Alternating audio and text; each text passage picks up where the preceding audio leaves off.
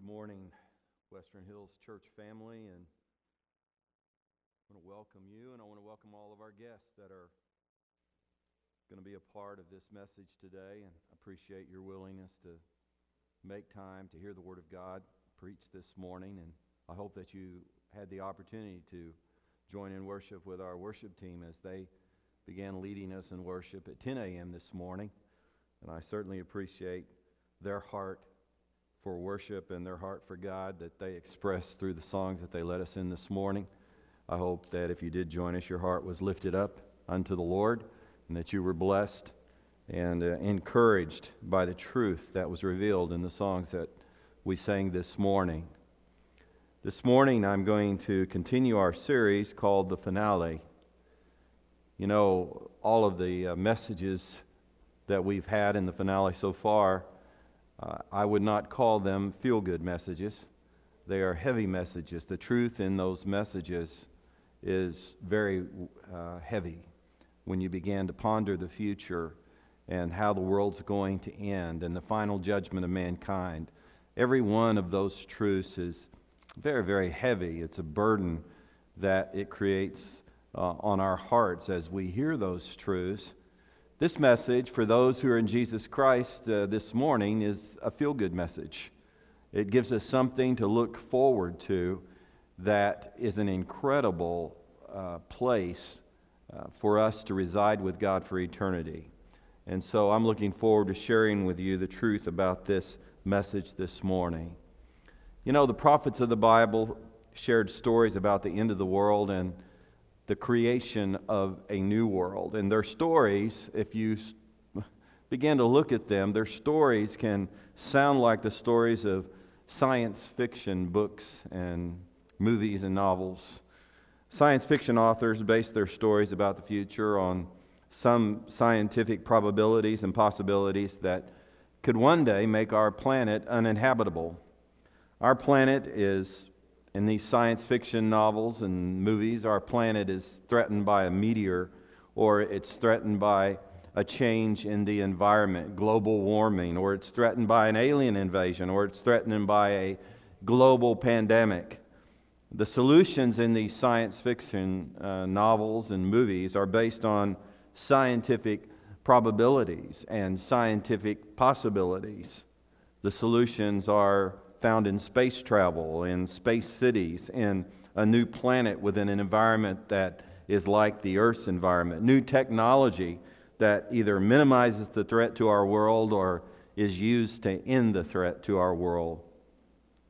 What we need to understand about the Bible is that the prophets of the Bible that talked about the future did not base their predictions upon scientific probabilities or possibilities. They claimed they were hearing God. And they claimed that what they were saying about the future, they were actually speaking for God.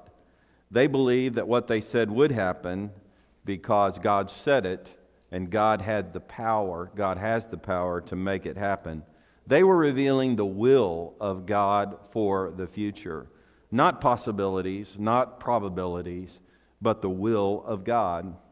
Well, that always creates the question why should you believe the prophets of the Bible? We hear all of these incredible stories and these science fiction movies and novels that are pretty unbelievable, but they're somewhat believable. Why should you believe the prophets of the Bible? Well, we should believe the prophets of the Bible, as I have said the last few weeks, because of their track record. You can read what they said would happen in history, and then you can see in history that what they said would happen actually took place or actually happened. That makes the Bible unlike any other ancient book that's ever been written.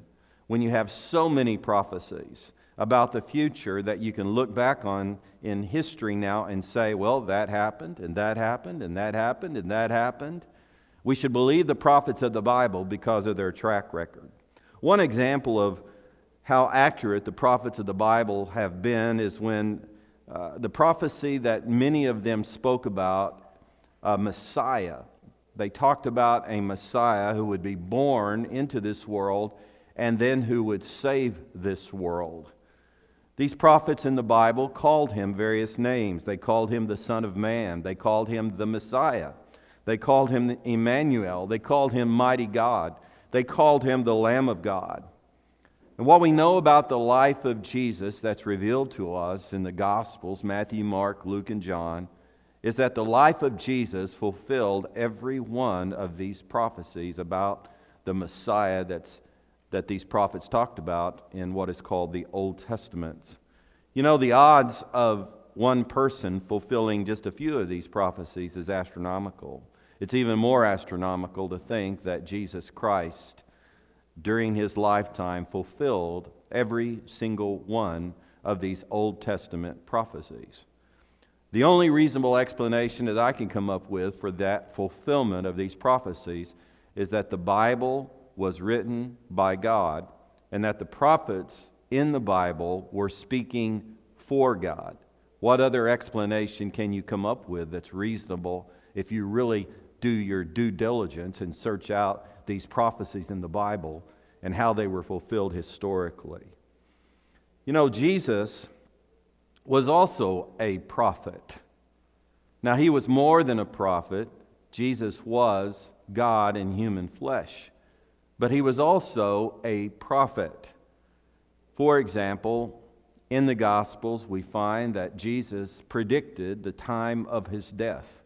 He not only predicted the time of his death, but he predicted the place of his death, he predicted the manner of his death. Jesus even predicted who would betray him, and he even predicted who would deny him. He told Peter that Peter would deny him three times before a cock crowed, and that's what happened. Jesus predicted also his resurrection and his ascension into heaven. Jesus even predicted that the number of his followers would grow and increase after he ascended into heaven and after he sent back the Holy Spirit to inhabit his followers. And they would preach the gospel to the whole world. That's a pretty bold statement, wouldn't you say? Here was a man who declared that he was a son of God and he was a prophet of God, and he predicted that his followers would multiply, multiply throughout the earth, and they would take his message throughout the earth. Can anyone deny that that prophecy that Jesus made has, been, has not been fulfilled? It certainly has been fulfilled in our, in our world. All these prophecies have been fulfilled. And once again, the odds of this happening from just looking at the prophecies of Jesus are absolutely astronomical. The only reasonable explanation is God. God is speaking to mankind through these prophets. You know, Jesus predicted his return and he predicted the uh, events that would precede his return. And then he predicted the events that would happen following his return. And we've been studying those events, those signs, and then his return and what would happen in Matthew chapter 24 and Matthew 25 and in the book of Revelation. You know, based upon the track record that Jesus has, I think you would be wise to listen very closely to what Jesus said and take it very seriously and consider what he said very seriously. You would be, you would be wise to do what Jesus said you should do to prepare for his return. If he's never been wrong in any prophecy that he predicted in the course of his lifetime, why would anyone who is wise somehow come up with a conclusion that Jesus would not fulfill the prophecies that he spoke about his return and the events that would happen after his return? What we have in the book of Revelation, which is the last book of the Bible, is a written record of prophecies that Jesus shared with one of his disciples who was named John. In Revelation chapter 20, last week, we saw that Jesus revealed to John that there would be a final judgment of mankind. You know, Jesus is seen by many people in the secular world who don't believe in him as a very compassionate and loving figure, and there's good reason for that. I don't know of any one that I've ever read about who's a more compassionate and loving figure for everyone than Jesus is. But Jesus is also a very controversial figure. He was a very divisive figure. For example, Jesus said, He who is not for me is against me. Uh, Jesus called the followers of the Sanhedrin, he said their father was the devil. Jesus declared that he is the way and the truth and the life, and no man comes unto the Father except by him. In other words, Jesus declared that he was it. He was the only one who could save the world from their sin. Now, that's being very divisive. That's drawing a line in the sand.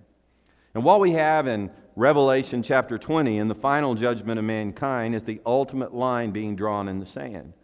Because Jesus says very clearly in Revelation chapter 20 that after the judgment, the final judgment of Satan, that everyone who was not one of his followers is going to be cast into a lake of fire for eternity.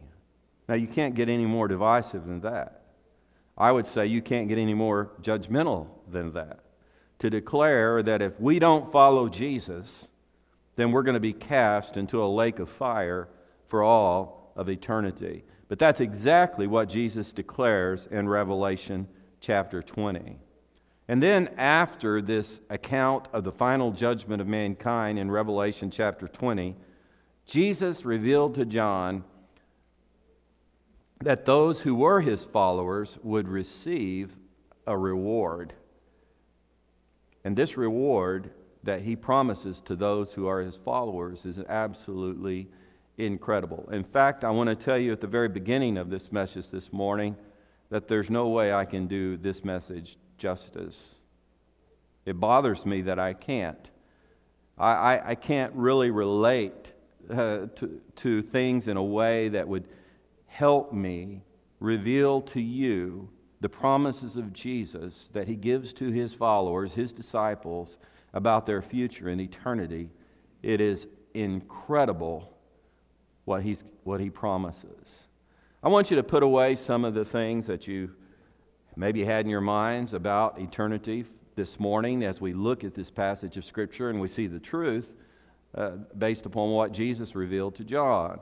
You know, I think when I was a child, I used to think about life in heaven as being somewhere on a cloud somewhere, and we'd all be playing harps on clouds somewhere. And I don't know where I got that version of eternity, but that's what was in my mind. And when someone talked about going to heaven, that's what I imaged in my mind as being on a cloud somewhere playing a harp. And I want you to understand that that was not very appealing to me when I was a child being on a cloud somewhere playing a harp. Uh, it's other revelations of heaven. I don't know what your revelation of heaven has been, but I am certain that if you uh, will look at the revelation of eternity that Jesus gave for his disciples, it will change you and it will create within you, if you know Jesus, an anticipation of wanting to be there and experience what Jesus promises those who are his disciples. On the other hand, if you're not a disciple of Jesus this morning, I would ask you again to go back and do your due diligence and search out the prophecies of the Bible and see if the thing that I'm saying to you this morning is true. Because I want you to understand if you're not a follower of Jesus, based on what I shared last week about the final judgment of mankind, that is a place that you want to miss the lake of fire. You don't want to go there. You don't want to spend eternity there. On the other hand, what I'm going to share with you this week is a place that you will want to be there. You won't want to miss what Jesus says about eternity and life in eternity with Him. Here's what Jesus said about what He calls the new heaven and new earth. Uh, I may refer to it as the new world.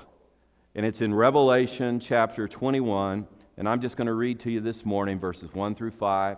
And we're going to learn a few lessons about this new heaven and new earth uh, this morning. And then we'll be done. In Revelation 21, 1 through 5, it says this Now I saw a new heaven and a new earth. This is after the final judgment of Satan, it's after the final judgment of mankind. And Jesus has separated uh, everyone into what he called sheep and goats. The goats are those who didn't follow him, and the sheep are those who did. And then he's going to give those who are on his right hand their reward. And here it is I saw a new heaven and a new earth. Now, that doesn't sound like a cloud somewhere where you're going to play a harp for eternity, does it? I saw a new heaven and a new earth. In other words, it sounds sort of like what where we're at right now. This is the old earth with its old heaven. And so Jesus said, for those who are his followers, we're going to be living on a new earth with a new heaven. And then he said, For the first heaven and the first earth had passed away. Also, he said, There was no more sea. It's interesting, isn't it? There's no more sea. And then I, John, this is the disciple of Jesus, saw a holy city, the New Jerusalem, coming down out of heaven from God, prepared as a bride adorned for her husband. What a glorious experience it is. I did a wedding recently for Joseph uh, Ruckel and Julicia now Ruckel, and when she walks out dressed in white, I always just like to look at the groom's face as he's watching his bride come down the aisle. It's an incredible thing. Well, I want you to understand what Jesus is saying is going to happen here with a new Jerusalem coming down out of heaven from God, prepared as a bride adorned for a husband. It's going to be much more glorious than that experience. And I heard a loud voice from heaven saying, Notice it's a loud voice. In other words, be sure you hear this. Behold, the tabernacle of God is with men, and he will dwell with them. And they shall be his people. God himself will be with them and be their God. And God will wipe away every tear from their eyes. I believe those tears are going to be what remains of the sorrow in the followers of Jesus' hearts as we stand at the final judgment, and many people that we love and care about, we realize that they're not going to be with us for eternity. I believe that's going to be the last grief and sorrow that we will experience, but He's going to wipe away every tear from our eyes, and there shall be no more death. There will be no more death. Perhaps the greatest sorrow that any one of us can experience is the sorrow of death of someone that we love and care about. Nor sorrow, nor crying, and there shall be no more pain, for the former things have passed away. Then he who sat on the throne said, Behold, and this is a very important saying that I've underlined and put in italics Behold, I make all things new. Think about that. I make all things new. He, he's going to make all things new, and here's the great thing about it they're going to remain new. They're going to remain new. There's not going to be any decay. I make all things new, and they're going to stay new. There's not going to be any decay. And then he said to me, Write, for these words are true and they're faithful. In other words, you can count on these words coming to pass. So, this morning, what lessons can we learn about the future from this prophecy? And here's some of my observations, and I'm sure you could have some of your own that you could share with me, but here's my observations about this passage this morning. First of all, it says that the first heaven and the first earth will pass away. This new earth and its new heaven is not going to be on this old earth with our old heaven because he said the first heaven and the first earth will pass away in verse 1. Peter talked about this. Peter was a disciple of Jesus, one of the 12. And he said this in the letter that he wrote in 2 Peter 3 7. He said, But the heavens and the earth, which are now preserved by the same word, in other words, we are currently being held together by the power of God upon this old earth with its old heaven. If God suddenly removed his power from holding us together, everything that we know would just disintegrate immediately. And then he said, they are reserved for fire until the day of judgment and perdition of ungodly men. In 2 Peter 3:10, Peter went on to say, "But the day of the Lord will come as a thief in the night, in which the heavens will pass away with a great noise." When this happens, when the old earth and the old heaven are done away with, it's going to create an incredible noise, it says. And the elements are going to all melt with fervent heat. Both the earth and the works that are in it will be burned up, will be consumed, and it's going to happen in a moment. The heat will be so intense, it won't be a gradual burning. It's going to be consumed immediately, but it's going to create an incredible noise. You know, in the Bible, there's different accounts that we have of God destroying certain things by fire. Uh, one of those accounts we have in the Old Testament is that there were two godless cities called Sodom and Gomorrah. And in the destruction of Sodom and Gomorrah, God destroyed those cities with fire and brimstone. Well, the Bible says that when God destroys the old earth with its old heaven, He's going to destroy it with fire.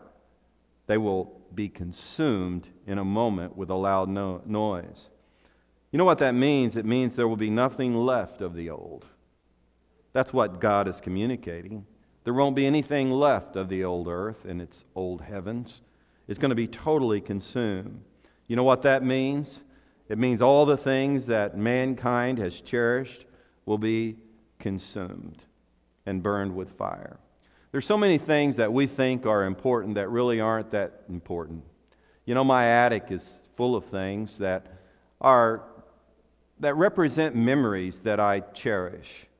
Uh, I have trophies in that attic. I have various awards that I have received. I have pictures and albums and all kinds of other things that represent memories that I have that, yeah, those values, those memories are very valuable to me. But the truth is that everything that I've ever cherished like that is going to be consumed with fire, it's going to be done away with. You know, right now, we're in a terrible economic situation in the world right now. And many people are suffering because the government has shut down business. And as a result of that shutdown, people are suffering incredibly financially throughout the world. It was already, there were so many that were already suffering. Now the number has just been multiplied uh, exponentially of the number of people that are suffering financially. We see growing food lines throughout the world. Right now, if we turn on the news, we can see those kind of things happening. You know, uh, the truth is, when it comes to money, people cherish money and they value money, and there's certain value that money has. We need it to live on. But I want you to understand that when this fire consumes the earth, it's going to consume all of the gold of the earth, all of the silver of the earth, all the diamonds of the earth. It's going to consume everything that mankind has temporarily considered to be valuable. It's all going to be consumed with fire, and it's going to be gone in an, an eternal moment. Everything will be consumed. So the first heaven and the first earth will pass away, and they will pass away, they will be burned with fire.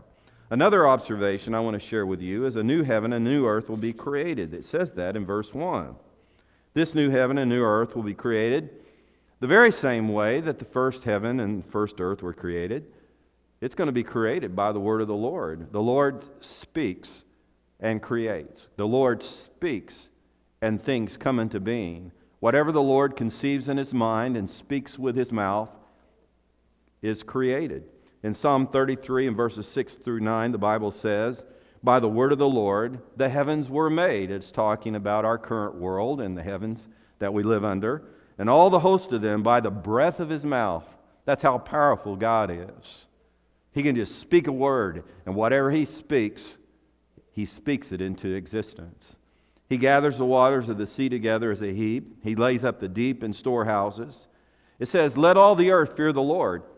Do you know anyone who has power like that? I mean, there are powerful kings and rulers upon the earth, and there have been historically.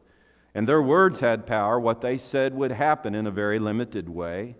But I want you to understand that whatever the Lord speaks, it happens.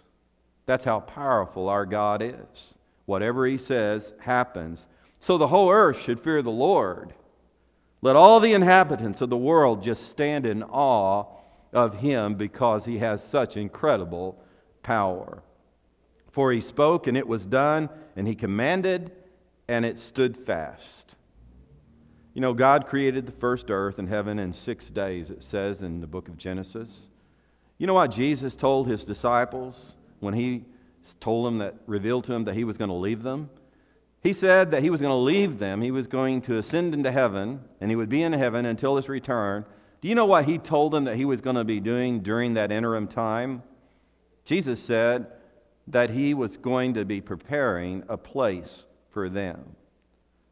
He said that in John 14. Let not your heart be troubled, he said to his disciples right before he left them. You believe in God, believe also in me. In my Father's house are many mansions. If it were not so, I would have told you. For I go to prepare a place for you. I go to prepare a place for you. If I go and prepare a place for you, I will come again and receive it to myself, that where I am, there you may be also. we have seen in Genesis what God can do in six days. It's pretty incredible, isn't it? I think all of us would admit the world that we live in is an incredible place to live in. And then the heavens, oh my goodness. We, we have seen what God could do in six days in Genesis. We can only imagine what Jesus could create for his disciples since the day that he left them and ascended into, into heaven. It's going to be an incredible place that God creates, a new place. And then the third observation that I want to make is that the new heaven and new earth will be new. Like I said, he's going to make all things new. It says that in verse 5. He made all things new. And the great part about it is that they will stay new. You know, I love new things. You know, I, I love new things. I, I was sitting out on uh, my patio yesterday. It's such delightful weather. You know, it was probably in the mid 70s or so, and it was just hardly any wind. What a beautiful day it was, and I was enjoying that. And I was looking around at uh, in, in Sandra and I's house. We've we've made a lot of things new during the course of the time that we've been married. We've remodeled our house. We've updated our house. At one time, we had a bunch of kid, children at home, and we added on to our house. We even put a pool in the backyard.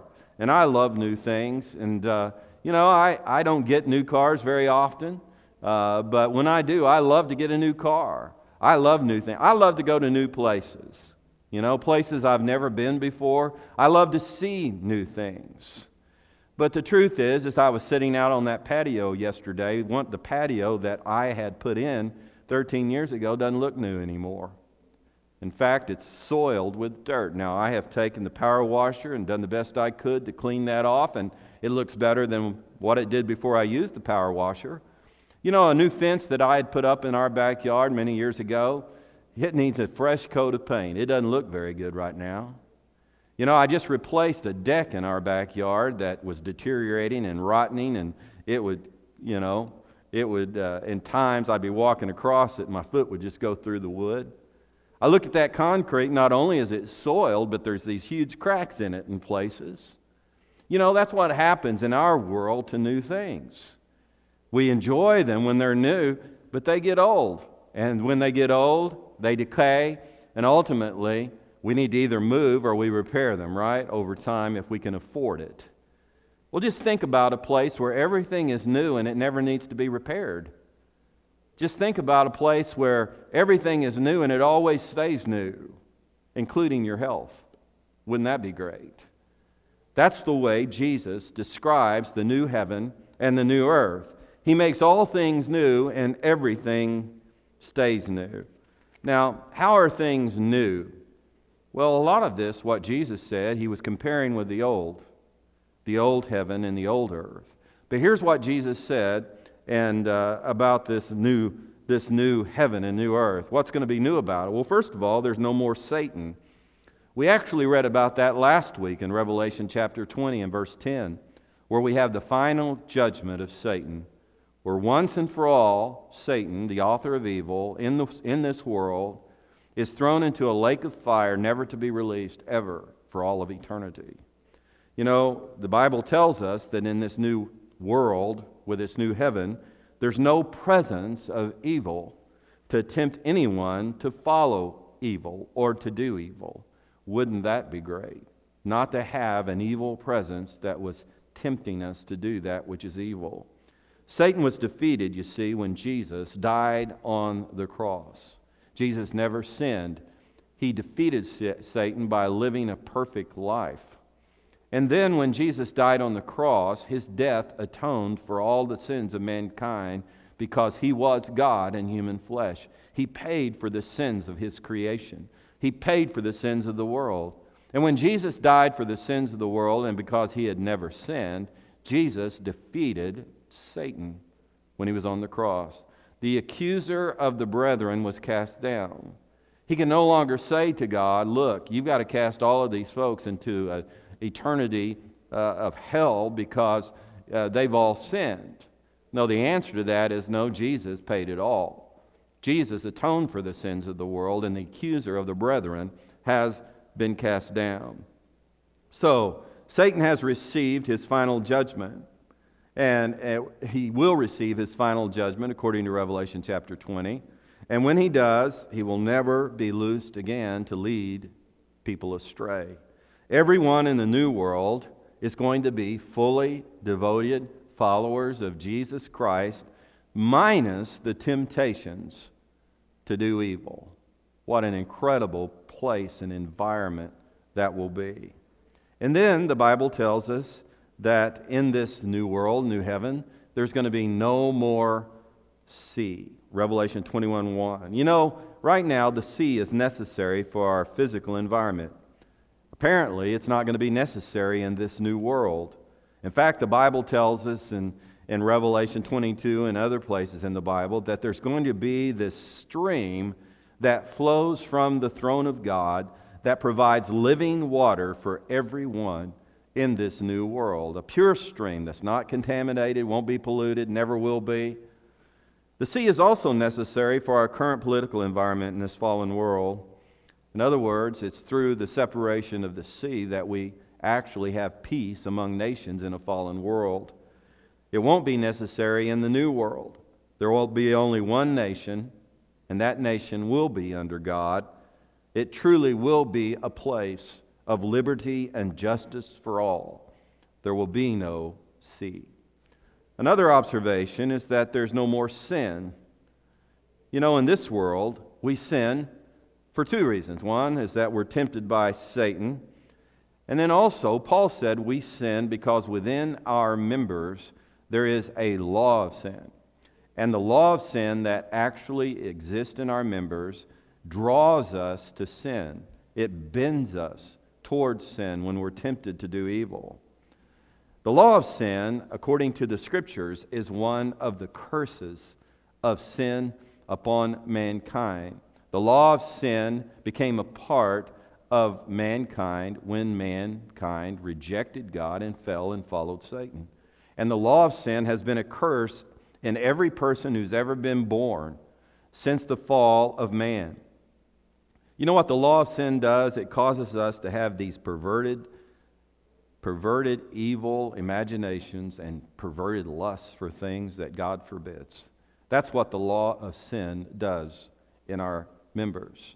If you have hatred in your heart towards someone that is so strong that you would like to actually see them die, I want you to know that's because of the law of sin that's in your members. If you have a lust to satisfy certain desires in your uh, flesh in ways that God forbids, I want you to know that's because you have the law of sin in your members. If you find yourself being greedy and covetous, wanting something that belonged to someone else, and perhaps you would even stoop low enough to go and steal it from them if you had the opportunity, I want you to know that you have that within your body. That law of sin is what causes that experience in your soul. Well, in heaven, in this new world, the, the law of sin won't exist. Won't that be incredible? Uh, the Bible tells us that the disciples of Jesus, those who follow Jesus and are in this new world, are going to be given a new body. A new body that's no longer under the curse of sin.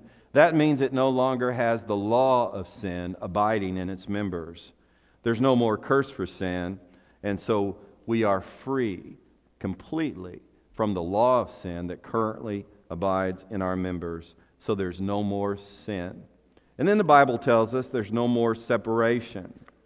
In Revelation 21 3, it says that the tabernacle of God will come and dwell among men in this new world. You know, separation from God is also one of the curses of sin. Because we live in this current earth suit that is contaminated with sin, our experience with God's presence right now is limited, even for those of us who are followers of Jesus.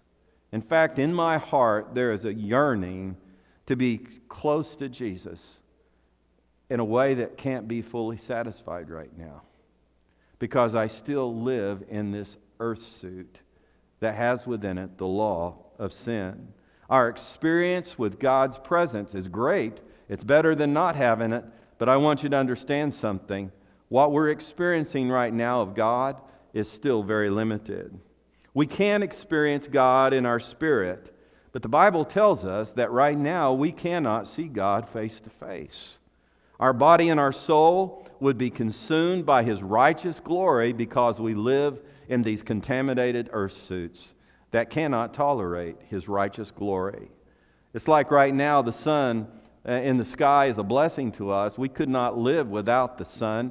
It's a source of heat, it's a source of light for us. But the truth is, that sun is very dangerous.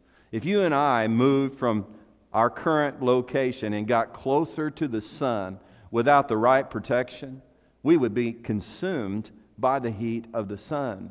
And so, what is so wonderful for us that it maintains our life is also destructive to us. And that's the way it is right now with us in the glory of God. We can only get so close to God, or we would be consumed by His glory. We're not prepared yet to exist in the full light of the presence of the glory of God. And I want you to understand if you're a follower of Jesus Christ, because you're born again of the Spirit of God, there is a yearning in you for the fullness of the presence of Jesus. For disciples of Jesus in this world to experience God in our spirit, we've got to constantly draw near to God in prayer. In other words, we have to work. I have to intentionally, if I want to experience the, the Spirit of God in my presence, hear the voice of God, we must constantly draw near to God in prayer. And we are, we are commanded by the Lord and his apostles to do that very thing. We're told to pray without ceasing. And I want you to know, to me, that's laborious. That's work. I have to be intentional about it. I can easily neglect it. We must resist the desires of our flesh and discipline ourselves to worship which I'm so grateful that our worship team let, us in this morning. But we need to be doing that in our own personal lives. But I want you to understand something that involves being intentional, it involves laboring. We must resist the desires of our flesh that just want to stay in bed and sleep, do our own thing, just whatever we want to do with our flesh to satisfy our desires, rather than to discipline ourselves to worship. We must diligently search the Word of God with the guidance of the Spirit of God to discover the will of God.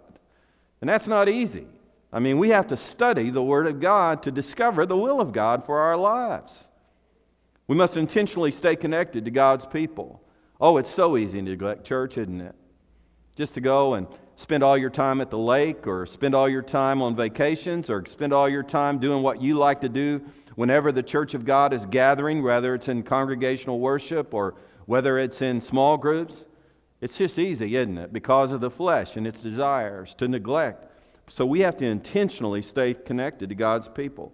We must constantly, constantly deny ourselves to stay focused on the purpose of God. Our purpose is to make disciples that make disciples. That's why we're still here upon the earth, is to spread the gospel of Jesus Christ by making disciples. But you know what? We have to constantly deny ourselves to stay focused on that purpose. You know, for me personally, I've always had my greatest success in experiencing God in my spirit in the mornings, right after I wake up. Some people aren't wired that way and they experience God better at night. But for me, it's right when I wake up. It's when I'm the freshest mentally, emotionally, and physically. You know what happens to me as the day progresses? I get tired because I live in this contaminated earth suit that is decaying. I get tired. My mind is not as clear at 6 o'clock at night as it is at 6 o'clock, 6 o'clock in the morning. And you know what happens during the course of a day? I get weighed down by the circumstances of this world. As a result of that, I find myself yearning and yearning and yearning to be closer to God. You know, Paul talked about this problem in 1 Corinthians 13, verse 12. He said, For now we see in a mirror dimly, but then face to face. Now I know in part, but then I shall know, just as I also am known. So right now, he even acknowledged Paul is, uh, you know, had incredible revelations of God. But for he himself, he said, right now, I see in a mirror dimly, but one day it's going to be face to face. It's not going to be a laborious thing to walk with God. It's not going to require intentionality to know God and to be known of God. It's not going to require effort on our part. You know, in this new world, you know what the Bible is saying? The tabernacle of God is now with men. It means that the presence of God in the new world will be like the light of the sun or the moon. You know what that means? In fact, it says in, in Revelation 21 22 that his glory will be the light in this new world. You know, when I get up in the morning and the, and the sun is risen, I don't have to search for the light of the sun. I don't have to seek the light of the sun. It just is, it's just there. Uh, I don't have to go and find the light of the sun, it finds me every morning. In the new world, our awareness of God's presence will never change. We won't have to seek the presence of God. God's presence will just be there. It just is. God will continuously be more real to you than any person that you've ever known. The fellowship that we have with Jesus through the Holy Spirit right now, I wouldn't trade it for any other relationship in the world. But I want you to know what I have right now is just a glimmer it's just a small portion of what we're going to have in the new world. It's going to be in its fullness. You know, there are occasions in my life where I wake up and it's like the presence of God is around me. I can say I've had a number of those experiences during the course of my life. It happens on occasion. And I can't make it happen, it just happens on occasion. But in this new world, the experience of God will not be an exception it will be eternal. And won't that be incredible for those of us who are followers of Jesus? Through this never ending experience with the presence of God, God's tabernacle being among mankind, we will constantly and continuously know that we're loved. You know, I struggle with knowing that I'm loved. I struggle with insecurity, as I believe all of us struggle with insecurity at times. And I have to work at reminding myself that God loves me. I have to declare it with my mouth. I have to sing praises unto God that declare that truth to find my security in Jesus. Do you understand that I won't have to do that? You won't have to do that in the new world? I mean, the love of God will be so overwhelming, we'll just know that we are secure for all of eternity. Through this never ending experience with the presence of God, we will constantly and continuously know that we are important and significant. I struggle with feelings of insignificance, don't you? I mean, I wake up some days or I preach a sermon like I'm preaching you this morning, and I can find myself being very discouraged because I'm not getting the results that I desire to get. And I can feel very insignificant. And I have to work at reminding myself that I am significant because of who God is and who I am to God. Won't it be great in the new world where you never have that struggle? Where you wake up every morning just knowing, if you sleep, you wake up every morning knowing you're loved you wake up every morning just feeling significant. Having those feelings totally removed, never being depressed again, never being discouraged again. Won't that be amazing? And that's what life is going to be like in the manifest presence of the living God. We'll never again question the meaning of our life. Sometimes I do that. What's the purpose of my life? And I have to remind myself what the Word of God says. We will never again question the meaning of our life. Our experience with the presence of God will lead us to accomplish more in one day in eternity than we could accomplish in one lifetime on the earth. Wow. Because that's what the presence of God does. It gives us a purpose and a meaning, and it gives us a way to fulfill that purpose and meaning for all of eternity. So there's no more separation from God. There's no more sickness. What can I say right now in our world where we're experiencing this pandemic and so many people are ill or they're afraid of getting ill. Well, what about a place where there's no sickness? Because you see, sickness is one of the curses of sin. And Jesus bore the curse of sin. And in the new world, there won't be any curse of sin, so there won't be any more sickness. There's no more sickness, and as a result, no more sickness. There's no more accidents that can debilitate us. There's not going to be any more pain. No more pain, physically or emotionally. Speaking of emotionally, the Bible tells us in Revelation 21 4, there's no more sorrow. Sorrow, once again, is one of the curses of sin. Adam and Eve did not know sorrow in the Garden of Eden before the fall. And so it's one of the curses of sin. And there will be no more sorrow. You know what sin causes? And it burdens me every day, like I said, throughout the course of each new day. By the end of the day, I'm going to be weighed down by the sorrows of this world. Because sin causes brokenness and it causes loss. And every day I grieve over some loss that I, either I experience or some brokenness that I experience personally or over someone that I care about and love. Well, just think there's no more sin in this new world, so there's no more brokenness and there's no more loss. As a result, there's no more death physically, there's no more death relationally, there's no more financial bankruptcy, there's no more loss financially, there's no more death to our environment. No more sorrow means, you know what? So many people struggle with fear and anxiety. You know what they fear more than anything else is they fear sorrow. You know what they're anxious about? They're anxious over losing things. Just think in the new world, there's not going to be any more fear or anxiety because there's no more sorrow. If you read the prophecy about the final judgment in mankind that I've just read to you, and if you believe what's going to happen to those who don't follow Jesus, your natural reaction is, I don't want that to happen to me if you're talking about the final judgment. That's not a place I want to go. But if you read the prophecy about the new world that I just shared with you this morning, and if you believe that what it says is going to happen to those who follow Jesus, your natural reaction is, man, I don't want to miss that.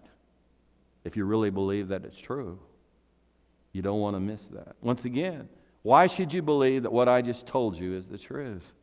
Well, I'll tell you why you should believe. You should believe because of the prophecies that are in the Bible that have been fulfilled. And if they've been fulfilled, why won't these prophecies be fulfilled that are all about the future? You should believe it because Jesus Christ died on the cross for your sin, and after he was in the dead in the grave for 3 days, he rose from the dead. Why should you believe that he rose from the dead? Because his followers witnessed his resurrection and they held to their witness in spite of incredible persecution that they would experience over the next 40 years. In fact, many of them lost their lives as a result of the persecution that they experienced, and they would not deny that they saw Jesus risen from the dead. So you should believe this morning. I appeal to you. Believe that what I'm saying to you is true. What do you need to do about it?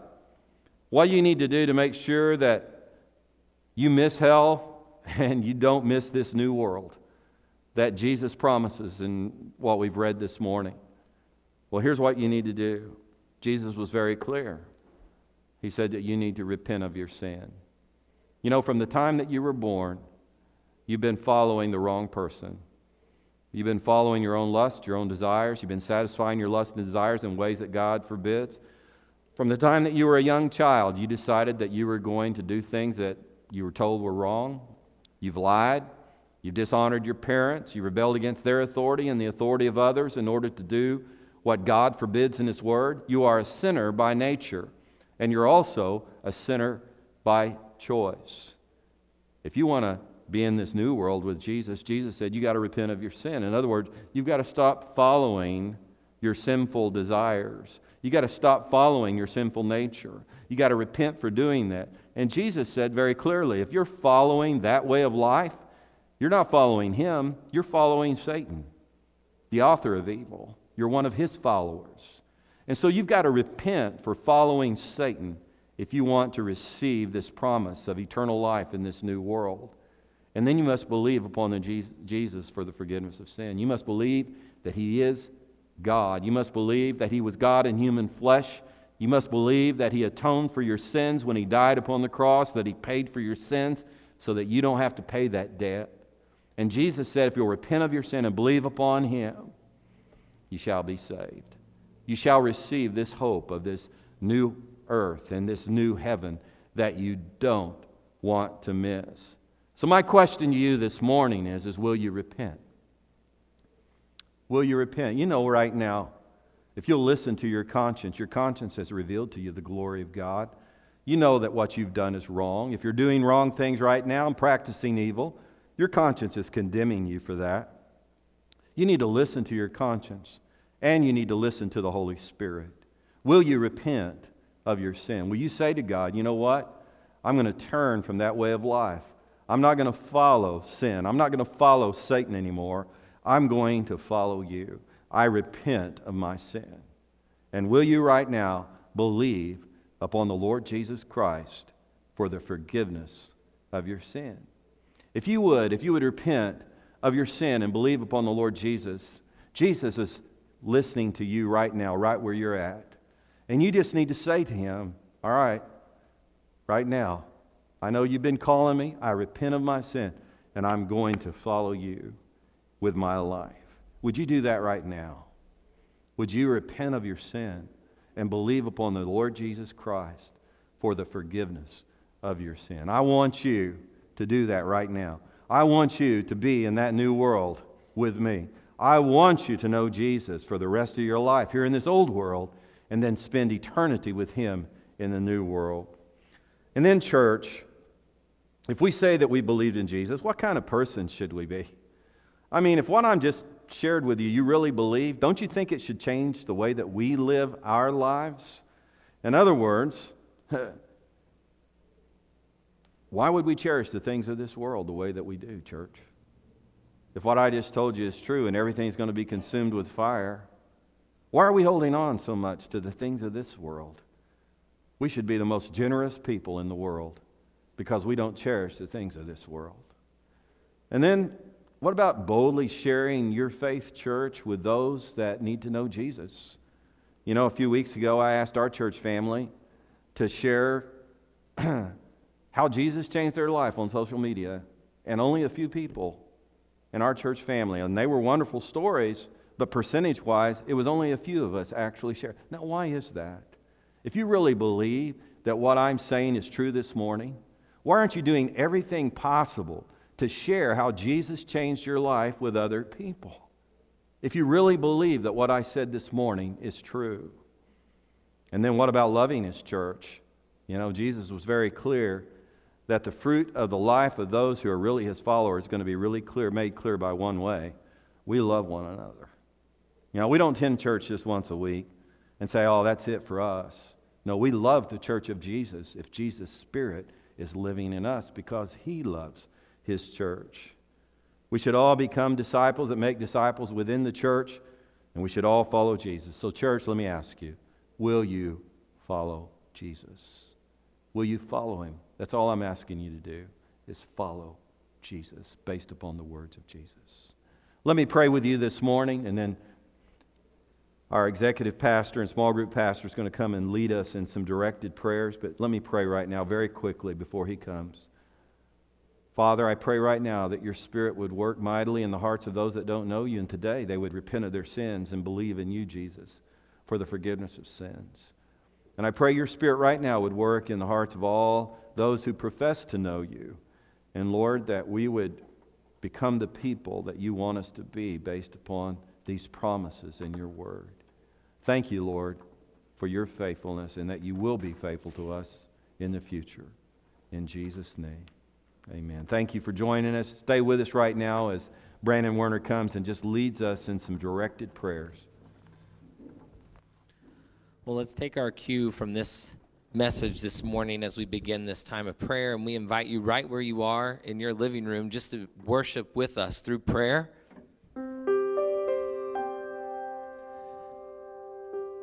First, for those of you who are listening, that your conscience was leading you, I need to repent. I need to put my faith and my trust in Jesus. I know I'm a sinner. I believe Jesus died for my sins, that he rose from the grave, that he ascended into heaven, and that he is Lord.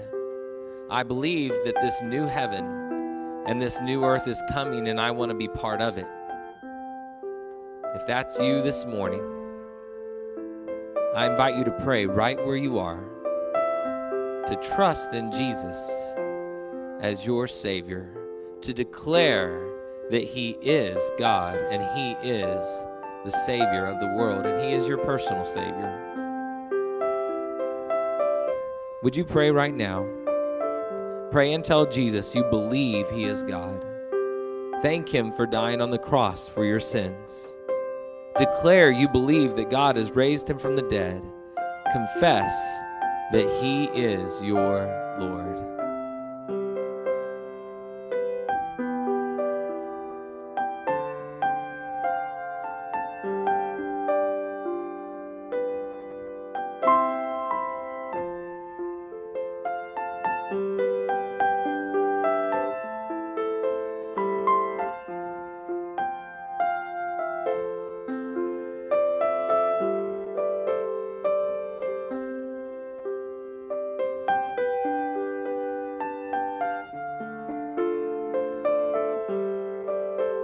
You just prayed that prayer, we are so excited that you have joined God's family.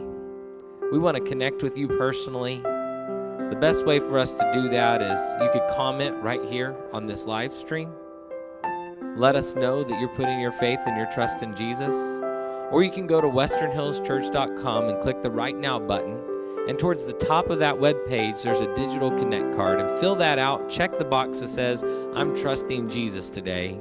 And someone from our church will reach out to you this week and visit more with you about your next steps in following Jesus. So we hope you'll do that. Comment right now or go to westernhillschurch.com. Well, as we continue to think about this new heaven and new earth, we know that the earth is groaning right now longing to be delivered, longing for this day when Jesus will set everything right. Certainly, God has been shaking the foundations of our economy and our churches through this season. Let's pray that God would transform our church and our families to be more like Jesus. Pray right now specifically for our church at Western Hills and for your own household.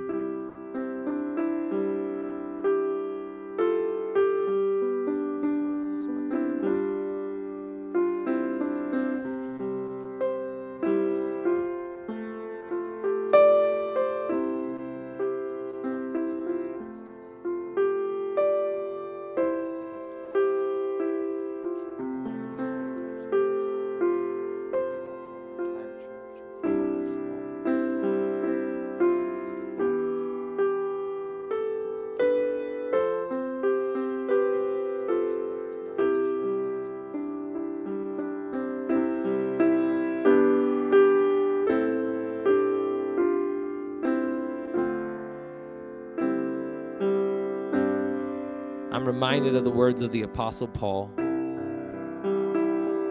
He said that he loved the people that the Lord led him to so much that not only was he willing to share the gospel with them, but also his very life.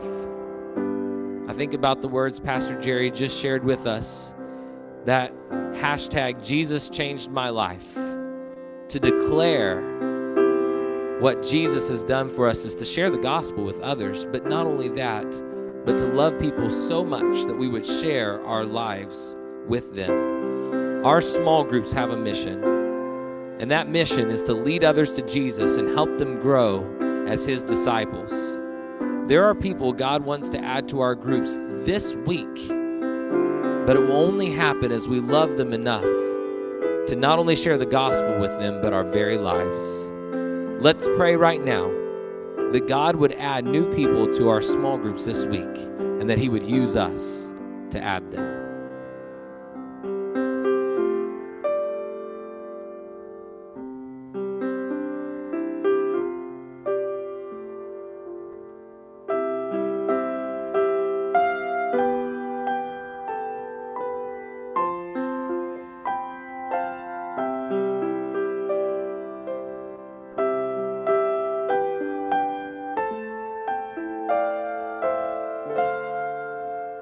Prayed for your group right now and for God to add people to our small groups, it's a very personal thing for us as disciples of Jesus to be intentional with the people that God places around us and on our hearts. I want to ask you right now to think of one person, just one, that God wants to bring to your mind right now that needs to be connected with Jesus and connected with His church. This could be a person who doesn't know the Lord, or it could be someone who just needs that connection to grow. Let's pray for the person God, God brought to our minds by name right now. But let's also, in this prayer, commit to the Lord that we will reach out to them this week. Would you do that? Would you make that commitment to the Lord in your prayers? You pray for this person right now and commit to Him that you'll reach out to them.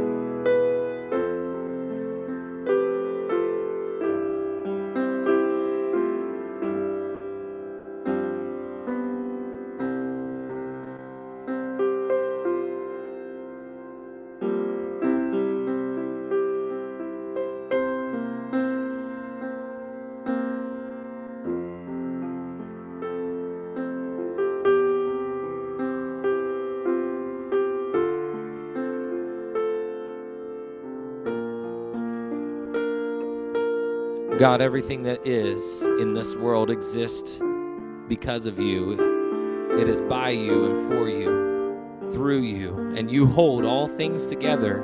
God, we are reminded through the word we heard this morning that if you removed your hand from us, everything that we know and see would cease to exist. You are the eternal reigning God, and you have all power and all authority. You are great and greatly to be praised. Lord, we worship you this morning as your church. We once again pledge our allegiance to you, God, and to no other. We declare that we turn from this world, from ourselves, and from the enemy. And we put our faith and our trust in you and you alone. You are our God, and we will live to serve you, to love you, to carry out your mission on this earth until you come. God, let it be so in our lives. Accomplish your will. May your kingdom come and your will be done at Western Hills Church in our small groups and in our homes as it is in heaven. And we pray this in the name of Jesus our Lord. And all God's people agreed and said, Amen. Well, thank you for joining us for this time of prayer. Before you go, let me just share a few words of announcement with you to keep you connected this week. There's some important things going on right now as our climate continues to change with new directives from our governing officials, and Governor Stitt released a phase one, phase two, and phase three that they are considering as they move forward with the possibility of what it looks like to reopen Oklahoma. And I want to encourage you that you need to stay connected to what's going on with our church as decisions are made on the leadership level. And the best way for you to do that is to right now go and visit our website, westernhillschurch.com, and click on the Right Now announcement page. And on that page, we will post updates as they come. There's also a place for you to subscribe to email that you can. Um, subscribe to get text messages from our church. You could right now on Facebook hit the like button and follow us here on Facebook. And as things develop, we will be communicating with you in those ways through email, through text, and through Facebook. So please uh, make sure that you're connected to us that way. Join our Right Now announcement page right now. Go visit that page to see what's happening in our church. You know, there's no better way to stay connected with what's going on in our church than to join a small group. In a small group, you're going to have a small group leader who is a disciple making leader in our church, and they're going to guide you through the life of connecting with our church and sharing life with one another, being connected on a regular basis, and being intentional about the things Pastor Jerry shared with us this morning to worship, to seek God, to spend time together, to make disciples and grow as disciples. So we encourage you to connect to a small group. Right now, all of our small groups are meeting online, and you can connect to one right right this week. We would love to get you connected. The way you do that is on the Right Now announcement page, that digital connect card that I mentioned earlier. fill out that card and click I would like to join a small group. If you'll do that, we'll get a copy of that request and we'll contact you personally and help you get connected to a small group this week. Well, on that right now announcement page, you can also find information about events that are happening in our church. And yes, there are still events going on even during this season. Uh, for example, our ladies' coffee chat is scheduled for this Saturday at 10 a.m. We had to move that one week, but we are on for this Saturday. And so, ladies, please mark your calendar and plan to join us this Saturday at 10 a.m. for a ladies' coffee chat that will be on Facebook Live. So, get your coffee together, bring your Bible open up Facebook Live to this page and join us for the coffee chat this Saturday. And then also, if you're a student, there is a Foundations for Lifelong Followers of Jesus.